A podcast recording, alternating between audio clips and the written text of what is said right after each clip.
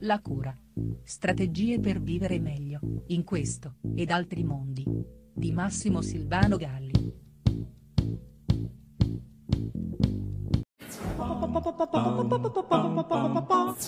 E dunque un nuovo modo di fare la guerra si sta imponendo, un modo che ha a che fare con la mente, con le scoperte delle neuroscienze e con il loro uso del cosiddetto psicomarketing, la guerra cognitiva, una diretta emanazione di quella che un tempo era la guerra psicologica e la guerra eh, di informazione, strumenti che ovviamente non hanno smesso di esistere e di cui la guerra cognitiva rappresenta semmai una tragica evoluzione, ossia un'involuzione trattandosi eh, della guerra.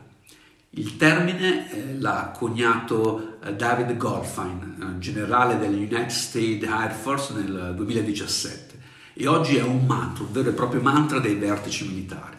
Il concetto di guerra si sta dunque ampliando, operando Uh, per, includere, per, includere, la mente, ma non solo la mente dei militari, la mente eh, di tutti nella gestione del conflitto. Certo, l'indottrinamento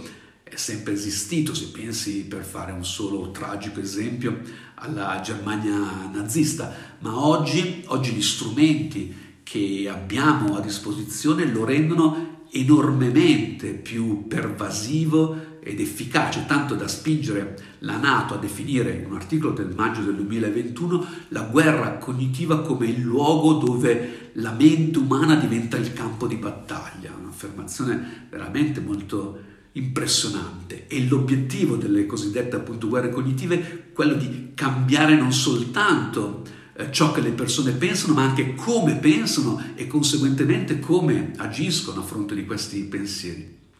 Ovviamente gli strumenti preferiti eh, di questa nuova strategia eh, non sono né la stampa della televisione, se non in minima parte, ma i nuovi media molto più capaci di diffondere ipervelocemente eh, suggestioni, sfruttando gli algoritmi per polarizzare le opinioni, per creare gruppi e radicalizzare i loro membri. Si tratta di un vero e proprio cortocircuito formativo, strumenti di manipolazione potenti che creano eh, una, una, sorta di importante impoverimento cognitivo in chi li frequenta, che rende quegli strumenti ancora più potenti e le sue vittime ancora più fragili e manipolabili. Per dire un solo esempio, una recente ricerca mostra come il 95% degli adolescenti americani usi lo smartphone e il 45% di questi è consapevole, dichiara di essere consapevole di esserne dipendente. Si parla di una media d'uso che va dalle 5 ore e mezza al giorno alle 8 ore giornaliere, un'esposizione a informazioni e suggestioni e simboli che non ha assolutamente uguali nella storia dell'intera umanità eh, e dove eh, le strategie basate sul presidio permanente della rete per la manipolazione mentale capite bene che hanno gioco facile, che possono avere gioco facile. Peraltro non è che eh, per gli adulti eh, la situazione sia molto differente. Allora voglio tornare a lanciare la solita voce nel deserto con cui spesso finisco per esortare i genitori.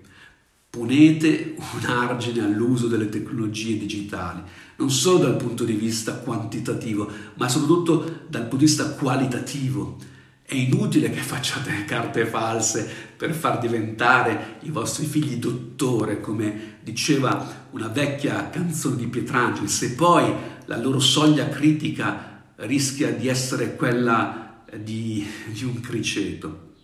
Quasi tutti i ragazzi che incontro in studio, nelle scuole, per fare un solo esempio, dichiarano eh, di aver smesso o infinitamente ridotto il loro rapporto con la lettura da quando hanno a disposizione qualche tipo di schermo digitale.